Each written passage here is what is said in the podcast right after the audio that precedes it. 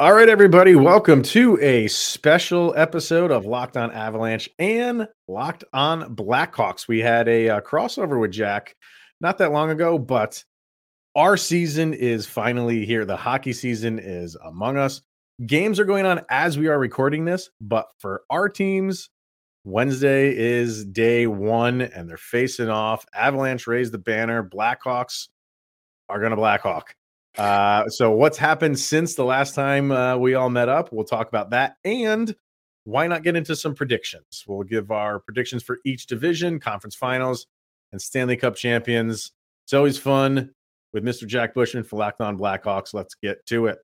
Your Locked On Avalanche, your daily podcast on the Colorado Avalanche. Part of the Locked On Podcast Network. Your team every day.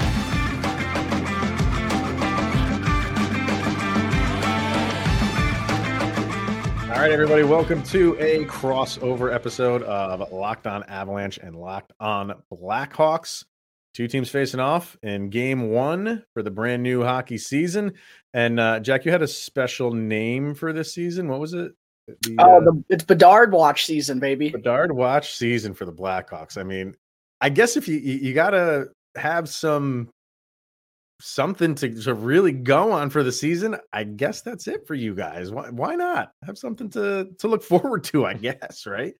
Hey, uh, I mean that's that's the goal here this season. I mean the the front office would never fully admit to it, but based no. on everything they've done in the off season, you know, the end goal is to be as close as possible to hopefully at the top, but at least getting one of the top players in this upcoming 2023 NHL draft that's gotten a lot of hype and getting a player like that can yeah. change how oh, fast oh, yeah. this rebuild goes. So we'll see. You know, that's what's that's the light at the end of the tunnel for Blackhawks fans with this season. That's uh, about to embark tomorrow night. It, it's going to probably be rough, but uh, hopefully the end result will be uh, selecting Connor Bedard first overall in Nashville. And if that happens, I'll I'll definitely be making a trip down there. it's an easy one to say yes to, right?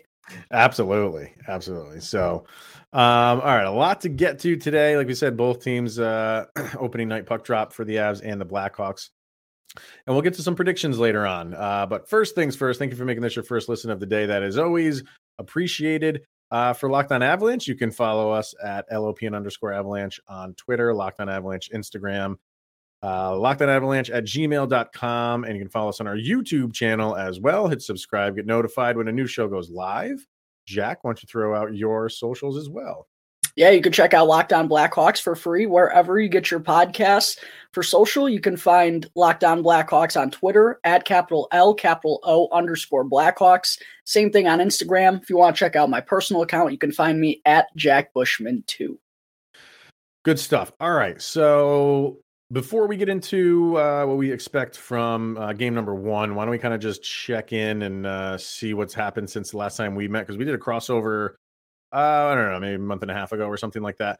Um, you know, and yeah, the the Bedard watch is going to be a thing all year long, as is your your big trade pieces in Kane and Toews.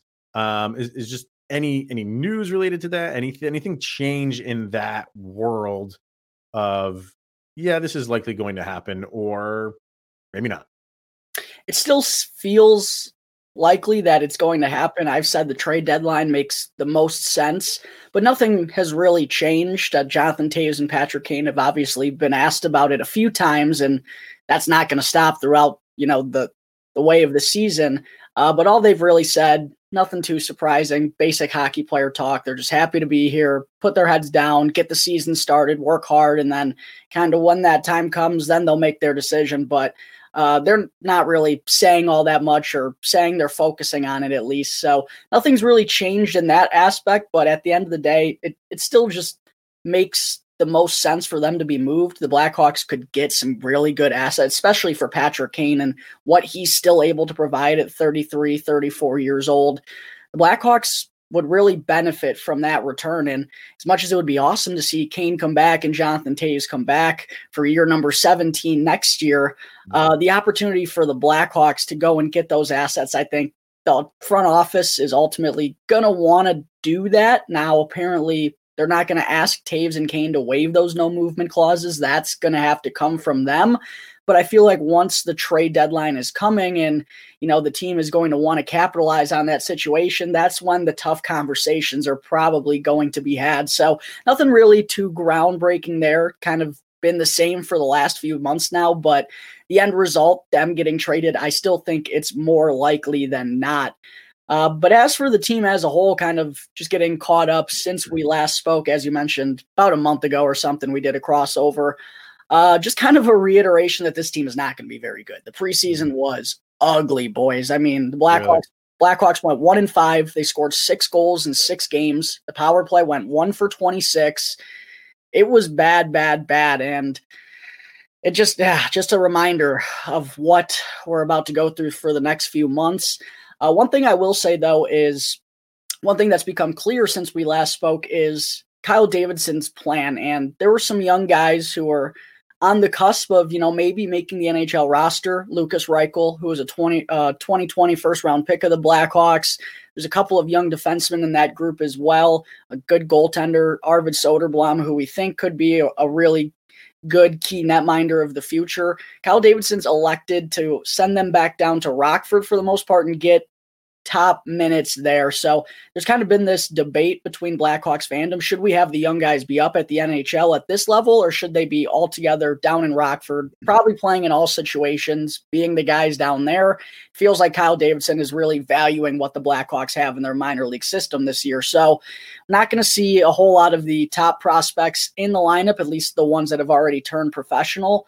Uh, and that's what's going to be probably make this season even a little bit tougher to watch because you're not getting those young flashes and like what we could see to be hopeful for in the future. Most of these guys on the Blackhawks roster probably aren't going to be around in three to four, 5 mm-hmm. years when uh, this rebuild gets turned around. So, yeah, it, it's um, especially starting the season with the Avalanche, man. I mean, I don't know who's making these schedules. They did it to us last year. Jack yeah, Johnson true. scored the opening goal of the season on a breakaway, his only goal of the season. It was a beauty. We, yeah, I know. Breakaway, given Jack Johnson. They parted the Red Sea for him and just gave him the center of the ice. And we like that goal so much. We went, went out and nabbed him in the offseason. Huh? but um, yeah, it's uh, it, it's going to be a tough start for sure, starting out with this road trip on the West Coast, starting with the Avs. Um, but again, we know this is just kind of a filler season. So I think Blackhawks fans just have to keep that in mind when watching this team and try to not get too angry and wind up screaming at your TV on a nightly basis because mm. it's going to be a long year if you're feeling that way. Well, and all the talk around Chicago has been the you know we're going after Bedard and we're we're trying to make this we're going to try and build around him. But the last time a team tried to tank for a Connor was McDavid, and you see what he has when it comes to goalie play. What is Chicago doing to not try and copy what McDavid's having to go through because he really has no not, he has nothing to hang his hat on when it comes to that achievement. Like he's he's getting the personal awards, but nothing to signify his legacy in the game when it comes to like Stanley Cups and dominant teams. How is Chicago going to address the goalie position? Because you don't hear a lot about Chicago's goalie position, and there's not a lot to write home about. I know everybody's trying to make the moves for those top three picks in the draft, but where is Chicago looking at goaltending? Their goaltending position is actually in a pretty good spot. I already mentioned one guy, Arvid Soderblom. It was his first year over in North America last year. Played professionally over in Sweden before coming over, and he had a stellar year for the Blackhawks minor league affiliate, the Rockford Ice Hogs, a very young team down in Rockford last year. I believe the Ice Hogs were the fourth youngest team in the AHL, and they kind of were on the wrong side of. They were getting outshot a lot because they just didn't have that experience on defense. And Arvid Soderblom facing 30, 40 shots a night was really incredible for just being 22, 23 years old. And if the Blackhawks weren't in this situation where they're in right now and have this very patient approach and want to make sure, if anything, the prospects are getting extra time to develop down in Rockford. Arvid Soderblom might be the best goaltender they have right now. Peter Mrazek and Alex Stalock are just kind of temporary fillers. So Arvid Soderblom, if the Blackhawks were in a different situation, he probably could be the backup this season, and they're super high on him. And then also a, a second round pick in 2020, Drew Commesso. He's been the starting goaltender for uh, Boston University. This is going to be his junior year. He's had a lot of good experience for a, a, young goaltender. He played with the United States Development Program, has basically been the starter for BU each of his first two years, and he actually played for Team USA at the Winter Olympics. Uh, this past year, and in two games, he only allowed two goals, won both of them. I'm really excited about Drew Commesso. He, he's going to be the guy this year for Boston. They're going to be riding him a lot, and I think if he has a really strong year, it wouldn't be the craziest thing in the world to see him make the jump to professional hockey. So quietly, the Blackhawks goaltender position moving forward, I think, is in a really good spot. And, you know, they're both still a little young at this point to know what we have for sure, but the potential that these guys have flashed at a young age, I'm actually super hopeful and super high on the Blackhawks goaltender position as a whole.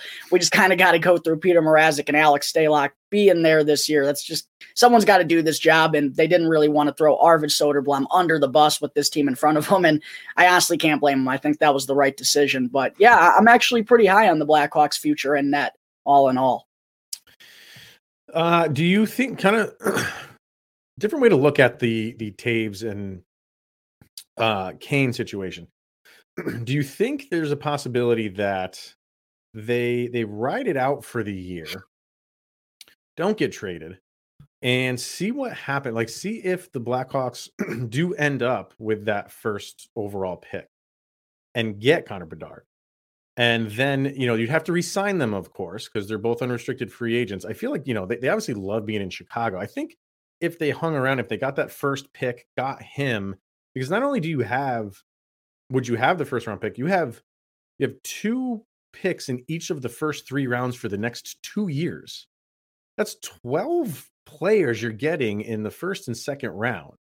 So, yeah, I mean, I think people are really thinking like this is going to be a long haul for the Blackhawks, but if they draft right and and get Bedard and then like I, I guess like could it be possible that Kane and Toews waited out to see if that happens?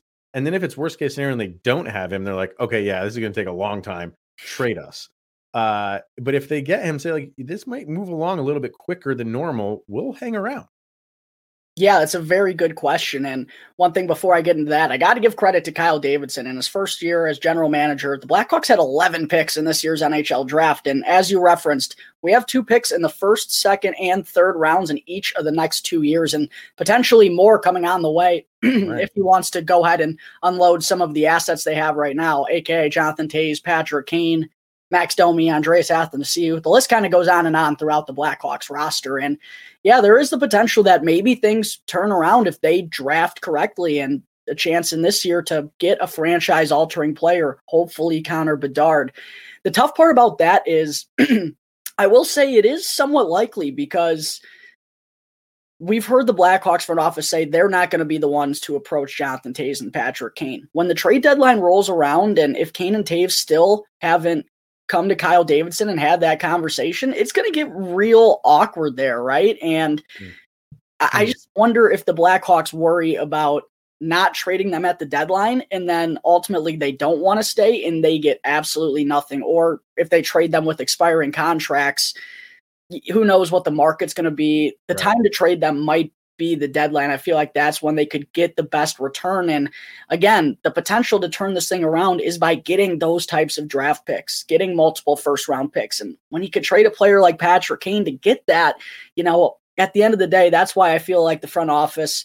They're never going to say it again, but they would prefer to trade Jonathan Toews and Patrick Kane. I won't say, you know, it's out of this world that for that to happen. It, it could, I, I just think at the end of the day, this is a business, and that's a bad business move by the Blackhawks. If yeah. they wait till the end of the year and kind of roll the dice, I, I wonder. But uh, to your point, I do think if the Blackhawks land the overall first overall pick and have a chance to get Connor Bedard, if Kane and Toews were still around at that point in the year, which again, that's the questionable part, it could help change their minds, but it, it would just put the Blackhawks front office business wise in a very tough situation. Yeah. And I think I have to correct myself because I said if they wait it out and then they don't get the first round pick, uh, they would say, trade me.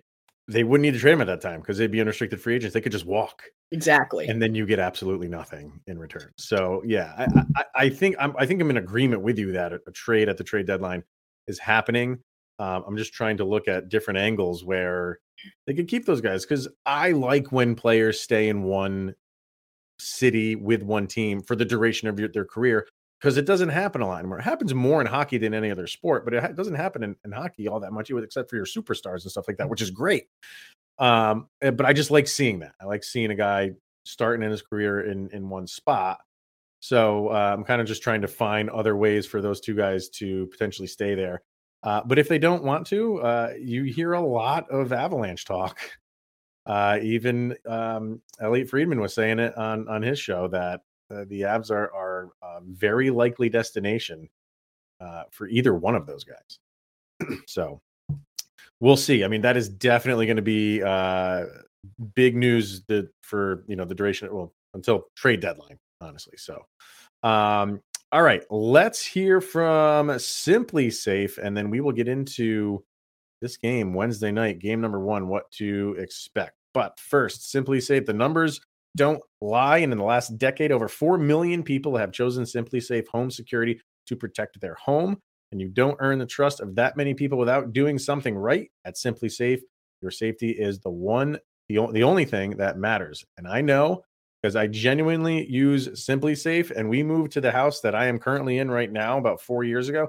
And the first summer, there was burglaries going around my neighborhood on my block and it turned out to be the kid who lives like four houses down from me. This teenage this teenager kid worked in the area. I live in a pretty good neighborhood. He was robbing, just going in their back doors. It, it literally was a freakish thing, but they caught him, and we were stocked with with SimpliSafe So I I felt okay. Like I felt like you know my wife my wife was pretty like on edge about it, and I get it, but I did. I, I felt like come in here, bro. Do it. I, I dare you. And it, it never happened. And the good thing about SimpliSafe, they have 24 hour professional monitoring. And SimpliSafe's agent will call you the moment a threat is detected and dispatch police or first responders in an emergency, even if you're not home and you can't be reached. And you can even check your uh, cameras on your phone. We're protected. Tell you, man, this stuff works. So uh, customize excuse me um yeah the perfect system for your home in just a few minutes you can customize it at simplisafe.com slash locked on nhl you save 20% off your simplisafe security system when you sign up for an interactive monitoring plan and get your first month free visit simplisafe.com slash locked on nhl to learn more there's no safe like SimpliSafe. All right, game number one in Denver, Colorado. They will be raising the banner. Um, I'm sure Blackhawk fans are going to be sitting there saying, like, when is this thing going to get over? I think it's just these these uh, you know banner raisings and and you know commemorating the team that won the championship. They seem to go on like longer and longer and longer every year. And to be the opposing team to have to sit through that, you guys are probably going to be like, "Can we just play a hockey game?" Uh, but I, I, know I'm looking forward to that part. Kyle's looking when when you're the team that won it, you're looking forward to it. Um, but once all that's done, uh, that's in the past. And I'll ask both of you guys: Do you feel like how do you feel the Avalanche will come out? Do you feel like they're going to be because sometimes getting caught up in that moment can be good, can be bad. Um, I'd like to think that the Avs have been preparing for this, and uh, but sometimes you can't prepare for a moment like this, and emotions might get the best of you. So, Kyle, what do you think? You think uh, it might take them a couple minutes to get their legs and kind of forget about that and, and just get focused back on the game? Yeah, absolutely. You this almost sets up for one of those kind of trap games right out the gate. Like the emotions are high. You also don't have Gabe mm-hmm. Landeskog, the, the captain, out there, and you're you're still going out there. There's injuries on the team, so there's new faces. We've talked about it many times. Like in the preseason, trying to find that cohesion, still trying to find your, you know, your synergy and how the lines work and who works well. The goalie's getting in there, getting situated. And we just heard Jack talking about the Blackhawks and all of Connor Bedard, who's not even a member of the team yet. And everybody's talking about the Blackhawks going forward. But Patty Kane and Jonathan Toews are still in that locker room, and they they're telling that team hey, we could change the narrative of this season. It's not over yet. We can go out there and we can make a statement now. And they're going to mm, go out there. Right. This is this is the best shot they got. Everybody has the same amount of wins and losses. Chicago could go out there and if they beat Colorado on that emotional banner raising night, that could change the momentum of a team. So you might see Chicago's best effort in game one, and Colorado could get out there all caught up in the emotion, get out there with a little bit of swagger, try and figure things out, and find themselves down. And then the goalie having to rely on a new goalie in a new situation. This could be a trap game. So it's going to be a very interesting watch and not one that we should automatically start looking to the next game. What do you think, Jack? I think it, you know, with, with Chicago, they're in the driver's seat of, of spoiler. You know what I mean? And it's not to say that for game one, but no, like for a team that's raising a banner, uh, you want to go out there and and you know and and and rain on the parade, so to speak. And yeah, I mean, like you're saying, not much is expected of the Blackhawks this year, but for at least one game, like those are kind of uh, like Kyle said, maybe like momentum builders for a little while, and you can always look back to like look at you know we should have not been in that game whatsoever, and we we played spoilers. Those are the games that you know you can always look back on and, and grow from. Yeah, it's a dangerous position to be in when you feel like you have nothing to lose, really. And give credit to new Blackhawks head coach Luke Richardson. He's talked a couple of different times about this, and I think the players have reciprocated it well. The front office may be trying to tank and they may be trying to do all that stuff. But us guys in the locker room, we're not just going to be mail it in here. I mean, that's right. not how you work as a professional in this industry. And they're going to be trying to compete each and every night, trying to get better and better and better. And they're not going to just sit back and, you know, they hear the expectations, but, you know, they feel like they got something to prove. And it would be a massive statement on game one if they could show that they can even hang and just be competitive with a team like the Colorado Avalanche. So it's a big test right out of the start for the Blackhawks and their new head coach, Luke Richardson. As for my expectations for Colorado, I do think, you know, those first couple of shifts, I think they're big for the Blackhawks because you might be able to catch some Colorado players daydreaming about what was last year and fond memories, and they're just kind yeah. of skating out there with nothing in their head. Um, I think that's a big chance for the Blackhawks to set the tone early, but after that, once the Avs probably get a few shifts under their belt and realize, you know, we're in the middle of a game here and uh, not in a dream.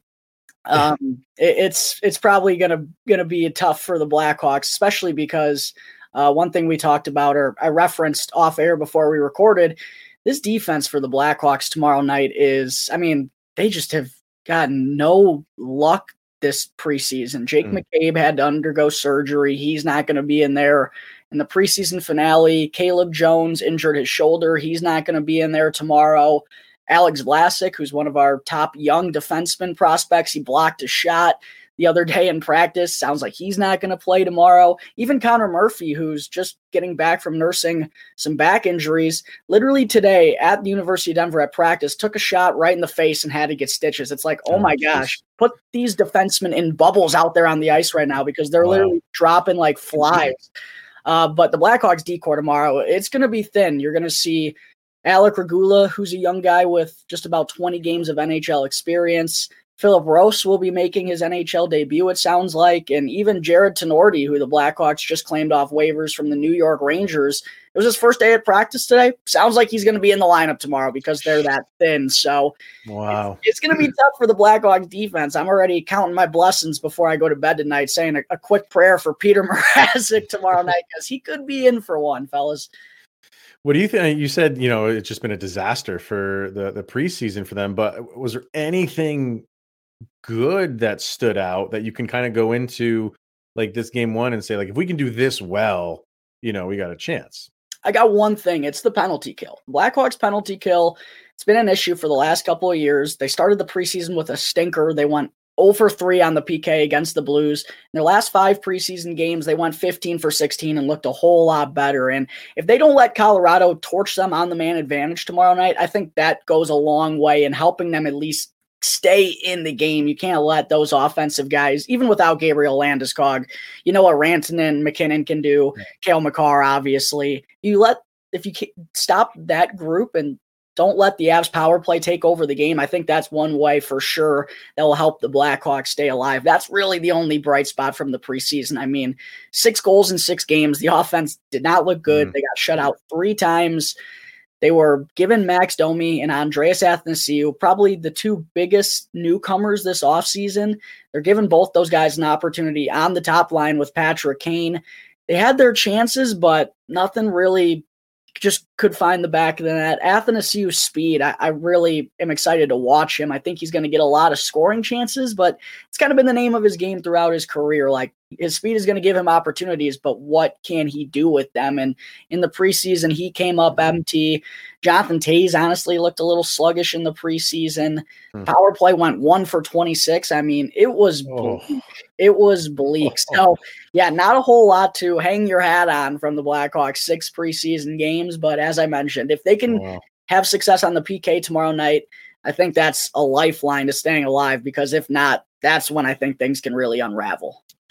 You know, I uh, tried to paint the worst case scenario uh, for Avalanche fans, but everything Jack's saying, I'm just I, I that trap game, it's it's making it a hard situation. Like that's got to be so rough to go into your season with everything dropping. Like is like uh, what is the fans like temperature going into this season? Are they also feeling that dire?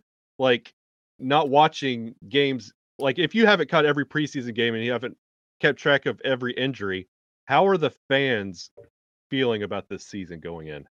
I think it's kind of a mixed bag. I think there are the folks who fully understand the position the Blackhawks are in. And I, I used this word earlier. This is kind of just a filler season. Like, listen, you can't just not play the 82 games. You got to go out there and do it. Unfortunately, as, as bad as this team is going to be, you still got to go and play those games.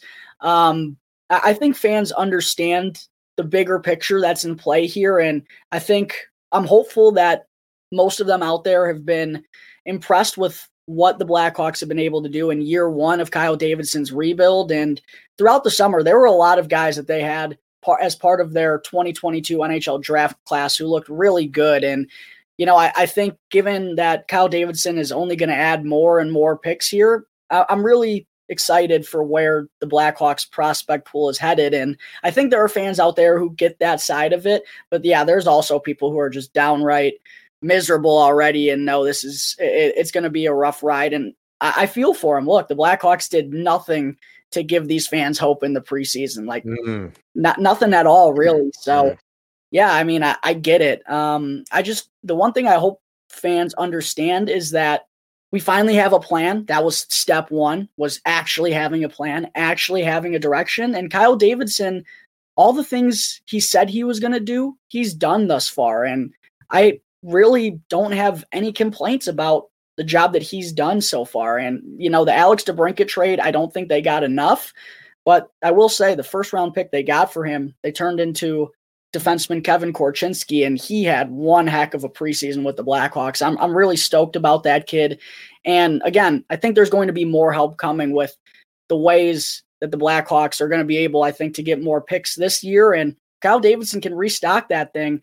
I think there is a bright future for the Chicago Blackhawks. That's the part that I want fans to know is we're finally on a path heading in the right direction. It's going to be a little bit of a slow process, but I like the start so far, and it is encouraging, even though what we watch on ice this year is not mm. going to be.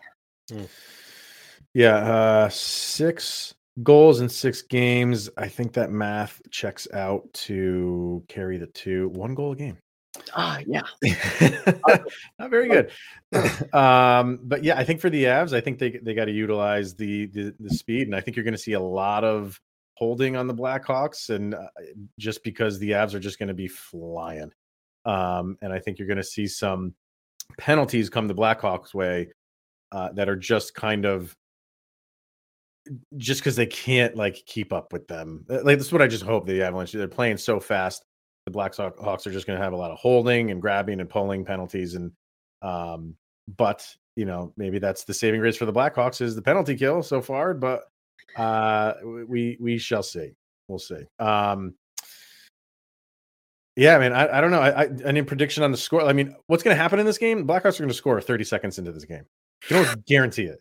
You got all this emotion going on. The, the crowd's going crazy. The Avalanche have been known to do that, to give yeah. up goals early. Uh, it would not surprise me at all at all if the Blackhawks score on their first shift of this game. Uh, having said that, though, any predictions on this game, and then we'll get into predictions on the season. I was going to go with I'm I'm stuck in between four to one or five to two. Honestly, I might just go five one because the Blackhawks scoring two goals. Keep it keep it one. I mean, they got one in every game, every yeah, preseason game. It seems to be the hot commodity, a goal a game. That's that's what they're getting out of this offense right now. So I'm I'm gonna go four one Avalanche tomorrow. I think the offense is just gonna be too much for the Blackhawks. Maybe Peter Mrazek keeps them around, um, but I, I, don't see this offense having success against uh, the Stanley Cup champions, even if they do have a new netminder tomorrow night. What do you think, Kyle? Yeah, I even though I painted the darkest timeline of how tonight will go, I have a feeling it's going to be a six-one game, three or frame, um, just consistent machine-like approach to game one and how they're going to approach the rest of the season.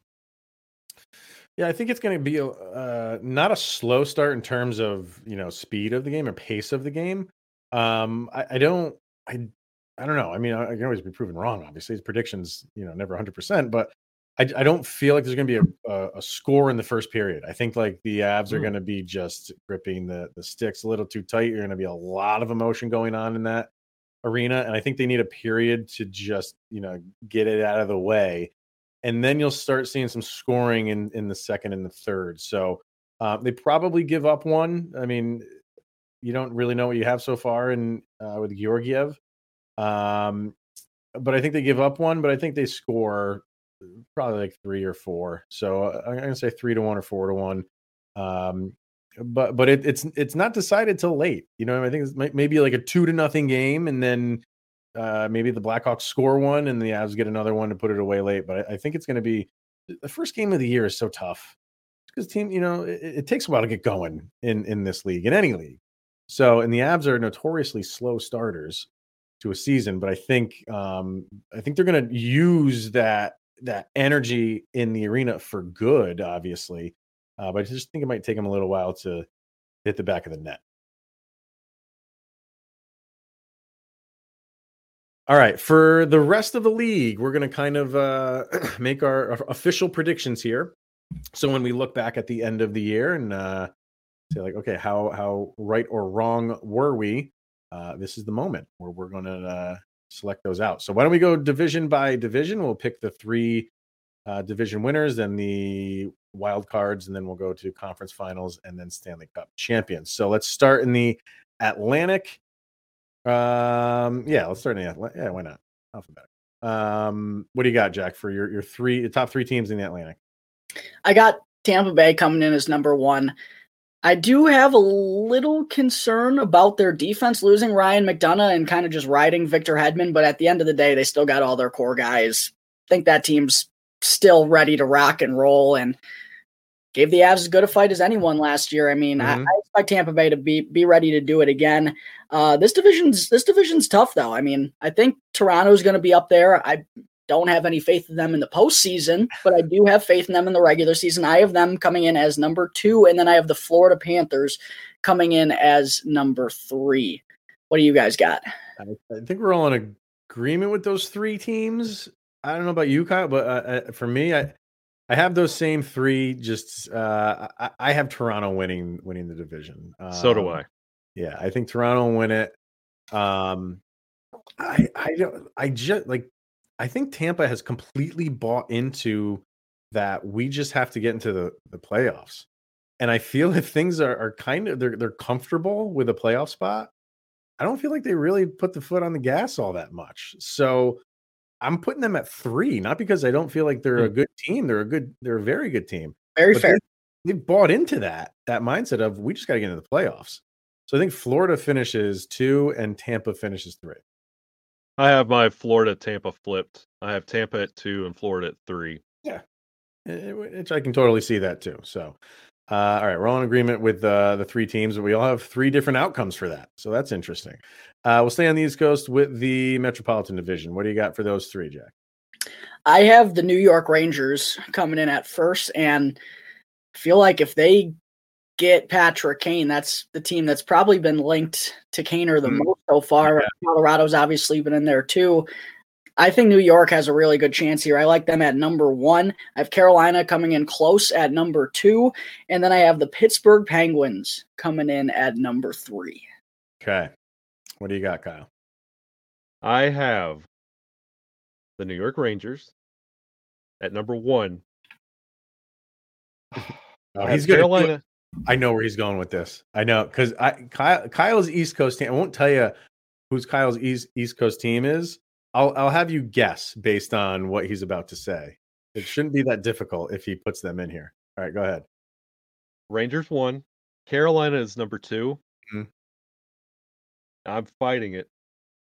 Yeah. Number three, Yeah. the New Jersey Devils. Take a guess. Take a guess on who it is, Jack. Oh, what? In this division? The Devils? In this account? Exactly. Exactly. this this team is a lot better than you give it credit for. They've made some moves. They are very young. They've addressed the goalie position. Keep an eye out. They are. They are improved. uh, a top three team in the division. I, I don't know if they are there yet. Um, and it this is tough for me to go. See, I'm going like uh, my my East Coast team is the Rangers, so um, I, I kind of want to go with like my heart in that aspect, but my head is telling me Carolina. Uh, I think they're too good of a team. I, th- I think they they fin- this- It's going to be a close, close race between Carolina and the Rangers. So that'll be one, two. Um, and yeah, I gotta go same as Jack with, with Pittsburgh as three. Could could someone sneak in there? Yes, but I don't think it could be the Devils. Uh, it'll be a, a wild card team. Why don't we why don't we do those? We'll stay on the East Coast. We'll finish up the East Coast. Who are your wild card teams in the East Coast? Starting with me. Yeah, go ahead. I I- do like Boston. I, I still think Boston has enough to hang around, and I also think they're a team that's really going to be aggressive at the trade deadline to go and get another piece. So I think Boston could be right there. Um, this is ridiculous. Is it two or three wild card teams? Why am I blanking right now? Yeah, two. Okay, and then I also have. I, I wouldn't rule out the Islanders. I think Hmm, the Islanders you sneaky this year. They started last season with that massive road trip, Yeah. really kind of just threw them off. But in the second half, they were a really good hockey team and still have a lot of those core guys that were around from their conference finals runs. Maddie Barzal just re signed. I, I think the Islanders could be a sneaky team to get back into the playoffs this year. I'm going with, with them. Uh, go ahead, Kyle. That's In the words of the wise prophet Lee Corso, not so fast, my friend. You had it half right. It's going to be Boston, but Columbus is going to be the other wild card. oh no way! Oh, no, that and Columbus. I Look. love this. This is this is I love doing it. Yeah, Col- go ahead. uh, they're too. We have got so comfortable with how we view New Jersey and Columbus. Columbus is literally built like the Islanders a couple of years ago that we've always taken for granted, but they're always there churning that we they always score, they always win, they have good goaltending. That's exactly how Columbus is built. And with the addition of Johnny Hockey, that just takes them from being a heartbreaker and oh, we lost that game to Columbus to now a playoff spot and annoying in a seven game series. So keep an eye out for Columbus. They're building something there. they're building yes they're building it's not built um and and they, they have you know they are so top heavy like the depth on columbus is just not there i don't know if they can hold up for uh, a full season. We will see. Um I- what i want to see and what i think is going to happen this year is we're just going to have better races in the east. Mhm. uh th- this was pretty much we knew what the, the playoff teams were almost by the new year. Um and and the the distance between the second wild card team and and the next team going up to get that wild card was like 20 points and i think it was detroit. Yeah. um it, it, it was there was such a discrepancy. So i think you're going to have a, a better race that lasts longer this year which is i'm really looking forward to because uh, that was who i was talking about jack was um the islanders. I think the islanders are fine.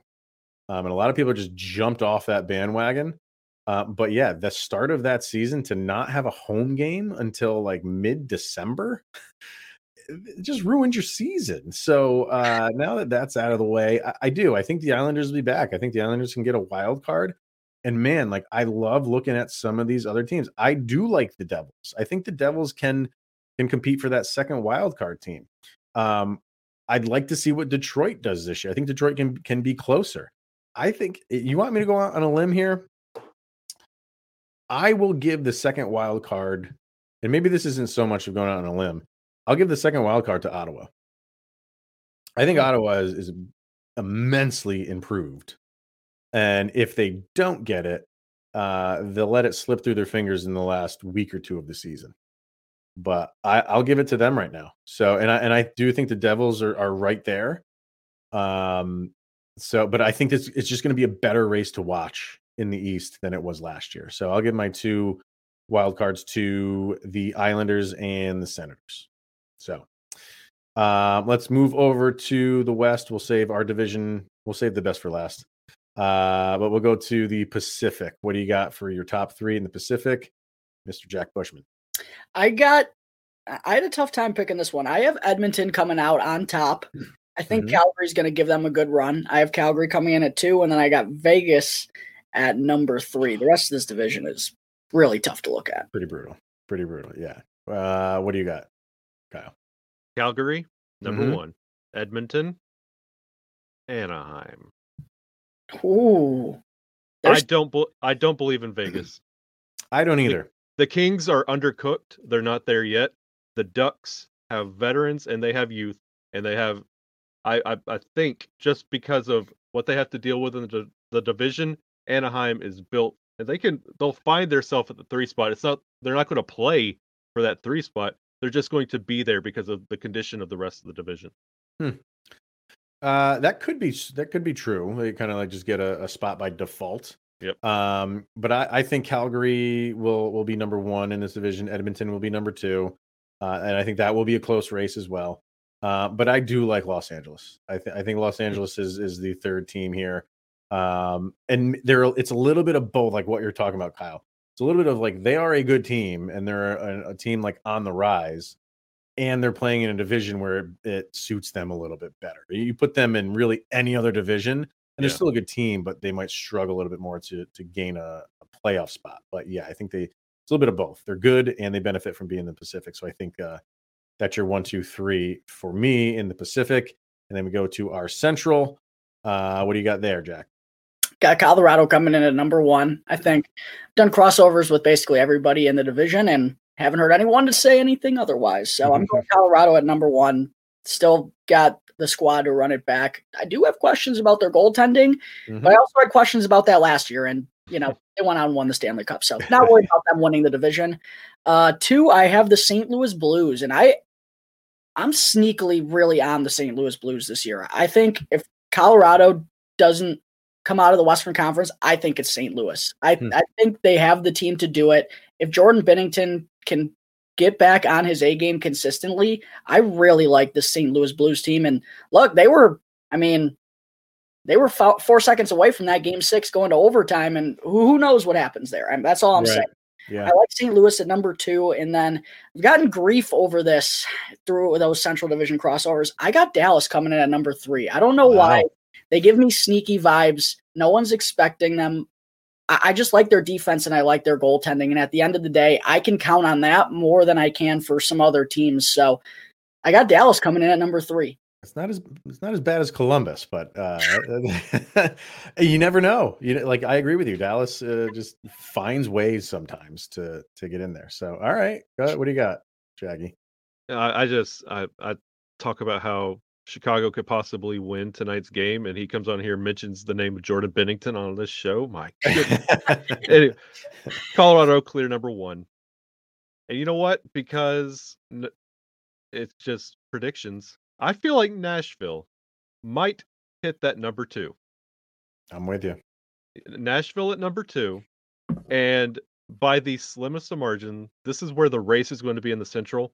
I have Minnesota above St. Louis, but it is going to be, I mean, a fight. Yeah, and that's the interesting thing about the Central is well, we're talking about the Pacific.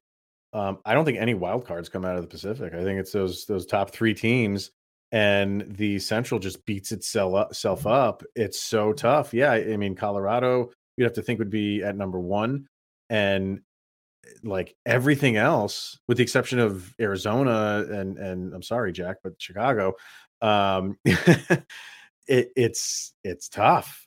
Uh, but I do. I I'm with Kyle. I like what Nashville's got. I think they are going to be a tough team, and when you have a solid goalie like they do, Um, I feel like they they are going to sneak into that second spot.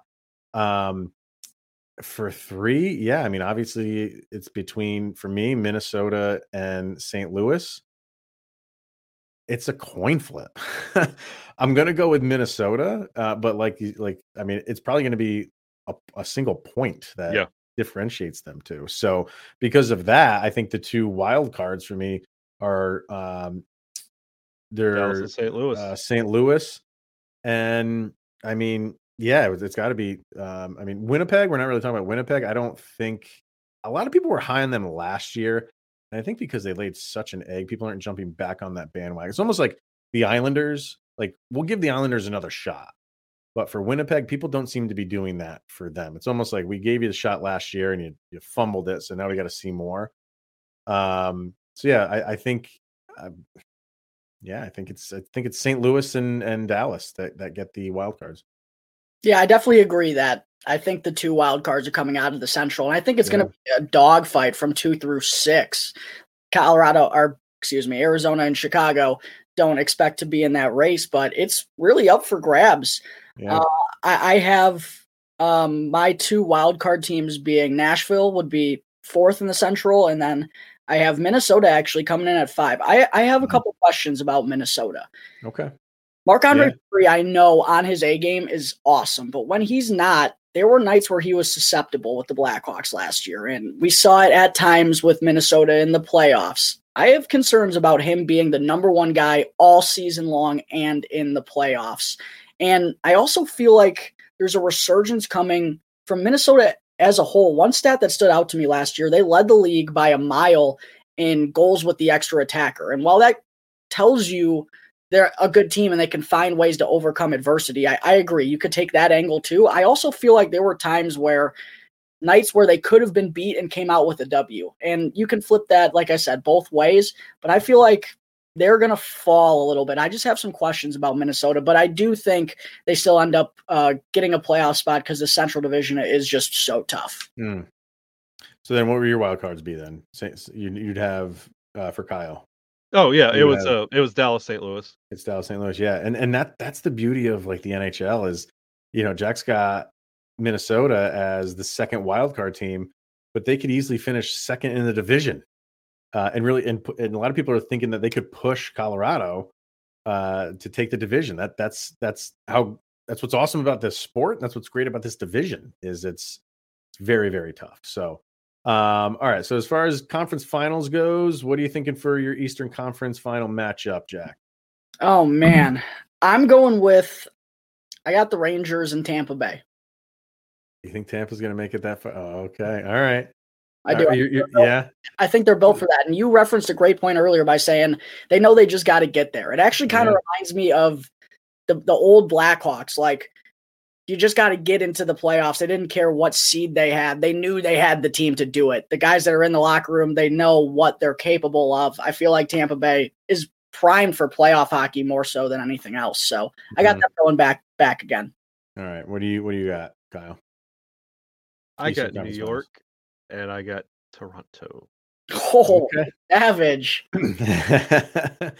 um I, I mean, we've talked about it Jack. Like Kyle and I have talked about, like the whole like first round thing. Like they're gonna get out of it at some point. Is it in their heads? Yeah, it, like, they're human.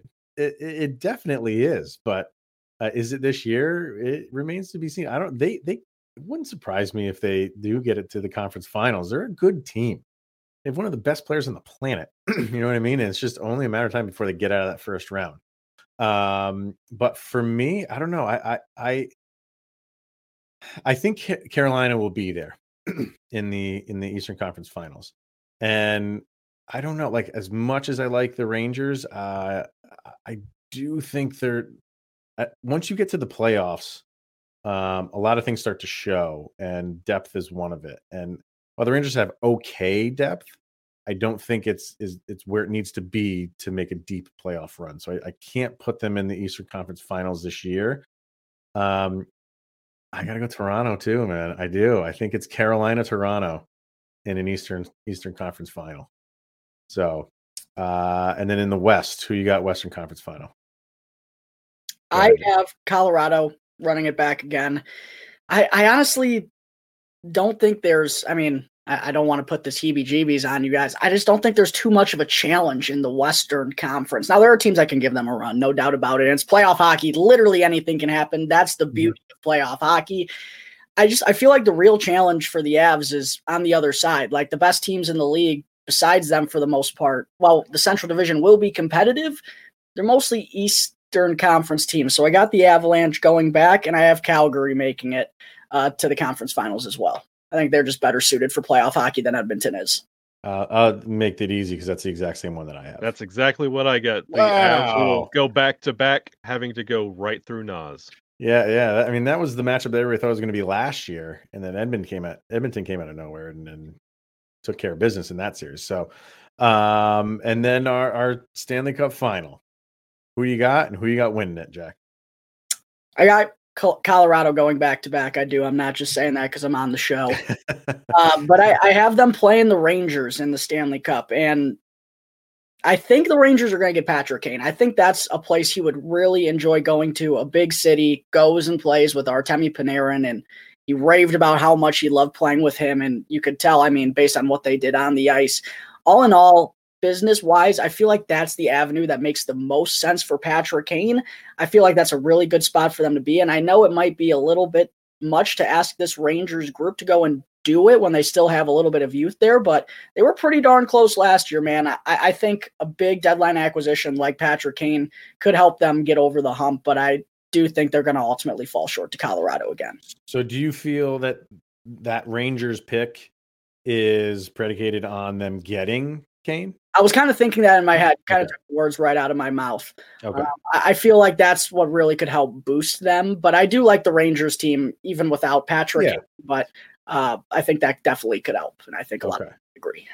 All right, what do you got, Kyle? Avs and who? Toronto.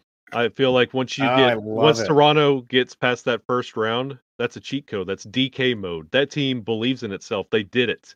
So they're going to be unstoppable. There's no doubt in Toronto once they get past that first round. So they will be in the Stanley Cup. In 2028. I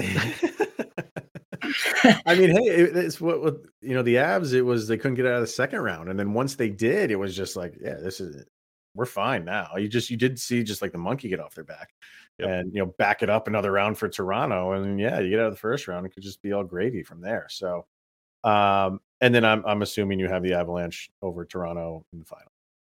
Of course. Okay.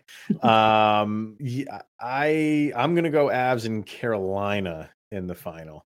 Um, I do. I, I, just I think Carolina is one of those teams that's just knocking on the door. They're oh so close, and I think they just get over that hump uh, this year. And then yeah, I think obviously the Avs take it. But what I wanted to do, Kyle, was just you know just not to act like you know we're homers and you know because we we host the show that is the defending Stanley Cup champions. If it's not the Avalanche, are you going Calgary? I'm going Calgary, Calgary and Toronto. I will have Calgary beating Toronto. So no matter what, so whoever the, your your Western Conference Final team champion is is. It's one thing to get there, but I think Toronto runs out of gas when they get there. I'm actually in that mm. same boat. If mm. If it's not Cal or not Colorado, excuse me, I'm going St. Louis. I, am going Dark Horse. Wow. Okay. I think I love it. If they were close to slaying the dragon last year, if they could do it this year, and they get out of the Central Division, look out for them. I, I, think if anyone can beat the Avs in the playoffs out of the Central Division, look out for them the rest of the way. But if it's yeah. not Colorado, I'm going St. Louis, and they will beat the Rangers in the cup. And they beat the Rangers. Okay, yeah. If it's not Colorado, obviously Calgary for me, and then if it's Calgary, Carolina, oof, that that could be a really good series. I, that I, I would say that goes seven, but I'll, for the sake of making a prediction, uh, if it's Calgary and Carolina, I will go Carolina. Oh. If it's if it's Avs, Carolina, obviously I go Avalanche. So write them down. Uh, revisit this at the end of the year, and uh, you know what we'll do, Jack? We'll someone's got to write these down, um, and then uh, we'll we'll do a end of the year summary and kind of go over everything that we predicted here, and uh, see who was the best at predicting, and whoever is gets some award, which I have yet to determine what it is. So love it, love it. I'm all All right. Um, all right, man. So there you go. There's everything to get you guys ready for this season when it comes to how we feel it's going to go. Um, honestly, good luck this year, man. I'm not just Yeah. saying that to, to say like hopefully. It. What's that? I'm gonna need it. I'm need it. Yeah, no, I mean, there's always good things you can pull out of uh, a season, even when it's a, a dumpster fire of a season. We went through it a couple years ago, and the turnaround was like that, and, and look where they are. So there's always some good things to pull out of even the worst of of seasons. So, uh, and it's hockey, so enjoy the season, um, and we will obviously be catching up with you all throughout it. So, uh, why don't you throw out there one more time where people can catch you on your uh, social medias? Absolutely. Hey, and best best of luck to you guys as well. We're on two very different journeys here, but I wish the Colorado Avalanche luck this season.